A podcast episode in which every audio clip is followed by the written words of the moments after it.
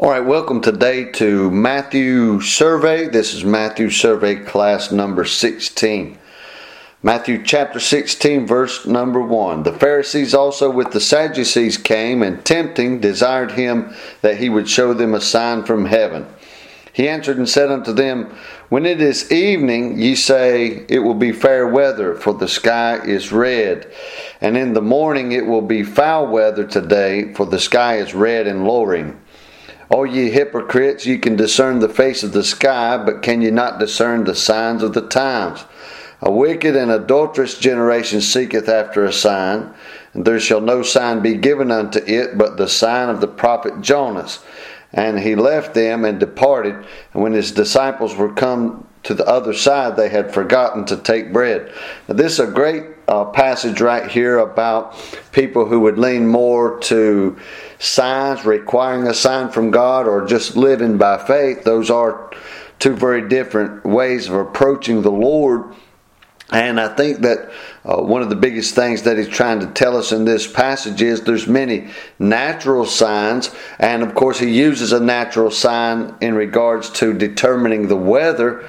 He uses a natural sign as an illustration for that, but when we see the things that are going on in the world, we can see things that are wrong.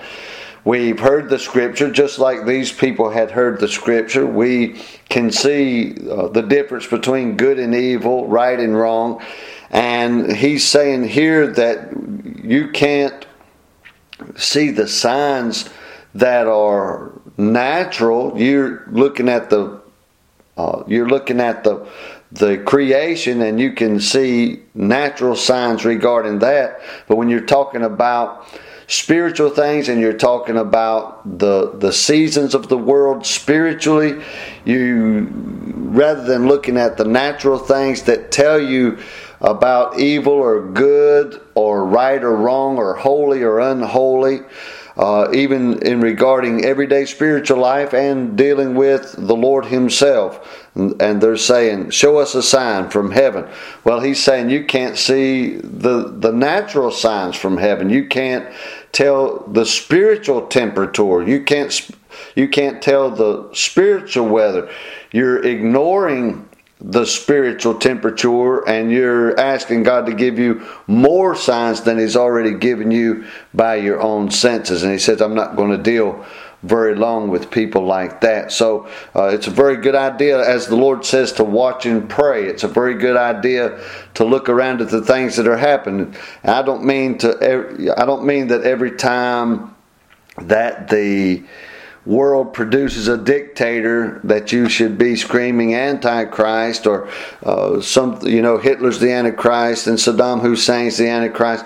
I don't think you should go to that extreme but uh, you can look around the world and take its spiritual temperature about the things happening in a country a thing uh, that's happening worldwide perhaps and you can see that God has given you signs from heaven. And to go beyond that and need more, I guess, what we would call supernatural proof about things is really not what God is looking for. Verse number six Then Jesus said unto them, Take heed and beware of the leaven of the Pharisees and of the Sadducees. And they reasoned among themselves, saying, It is because we have taken no bread. Which when Jesus perceived, he said unto them, O ye of little faith, why reason ye among yourselves, because ye have brought no bread? Do ye not yet understand, neither remember the five loaves of the five thousand, and how many baskets ye took up? Neither the seven loaves of the four thousand, and how many baskets ye took up?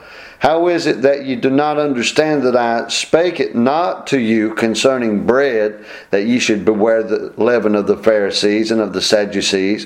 Then understood they how that he bade them not beware of the leaven of bread, but of the doctrine of the Pharisees and of the Sadducees.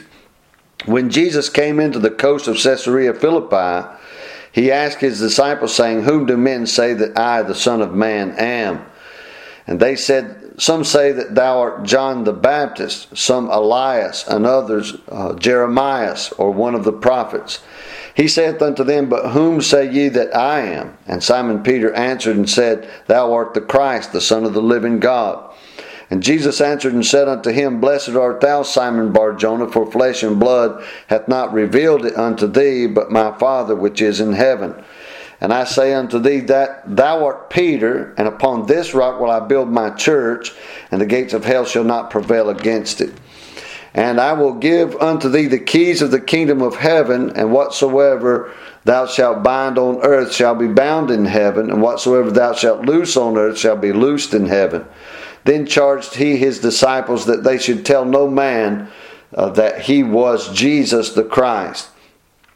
From that time forth began Jesus to show unto his disciples how that he must go unto Jerusalem and suffer many things of the elders and chief priests and scribes and be killed and be raised again the third day. Then Peter took him and began to rebuke him, saying, Be it far from thee, Lord, this shall not be unto thee. But he turned and said unto Peter, Get thee behind me, Satan.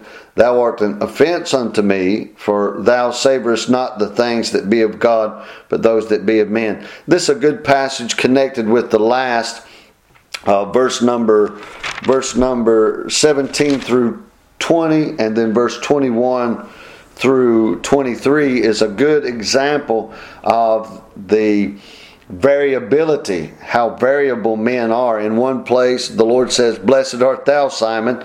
And then in another place, he says, Get thee behind me, Satan. And of course, this could. This could very well show us that the devil can speak uh, in a man. The devil can, uh, I think, impress upon men's hearts, even though he's not uh, omniscient. He's not. Uh, I don't think. I don't believe the devil can read your mind, but I do believe that the devil can read a person. And if a person's very willing to speak, then I, I do believe that the the devil through uh, impressions of, of a sort can cause a man to speak. And I think maybe the Lord is, is when He says, "Get thee behind me, Satan." Uh, I think that probably He is really, uh, in in a deeper sense, speaking directly through Simon Peter and to the devil. In other words, he, he's speaking to Simon Peter, but uh, it's deeper than that. He's actually speaking to Satan, who is influencing Peter here to uh, to speak too hastily. Uh, nobody, uh, none of Jesus' disciples wanted him to go to the cross or to be killed. Uh, or no, they didn't want him to die, of course. And so, uh, sometimes in our emotionalism, sometimes in our affections, the devil could impress us to speak before we think and consider God's will in a matter. But at any rate, the, this passage here definitely shows the uh, contrast, the variability of a man's soul, of a man's mind. In one instant, he can be saying and doing things that are blessed, and then in another instance, and very quickly, following a blessed action, he could be doing a satanic, uh, maybe a demonic, or a fool, uh, at, in the very least, a very foolish, fleshly, senseless thing. So this is really this really goes to the teaching of a man standing in a man's state, which we cover in other classes. We won't cover that here because this is just a survey, but this is a great illustration of that the the variability of a man who is God's uh, God's man or God's woman. We're very variable in our spirituality and in our fleshliness. But he turned and said unto Peter, Get thee behind me, Satan, for uh, thou art an offense unto me, for thou savorest not the things that be of God, but those that be of men. Then said Jesus unto his disciples, If a man will come after me, let him deny himself, take up his cross, and follow me.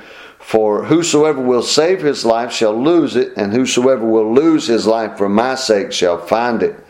For what is a man profited if he shall gain the whole world and lose his own soul? Or what shall a man give in exchange for his soul? For the Son of Man shall come in the glory of his Father with his angels, and then shall uh, then he shall reward every man according to his works. Verily I say unto you, there shall be, um, be some standing here which shall not taste of death till they see the Son of Man coming in his kingdom. Pardon me, over those last couple of verses, uh, my mind wandered back to uh, Simon Peter there, and I began to mess up some of those words. But we'll stop right there and we'll pick up in Matthew chapter number 17, and we'll see you next time.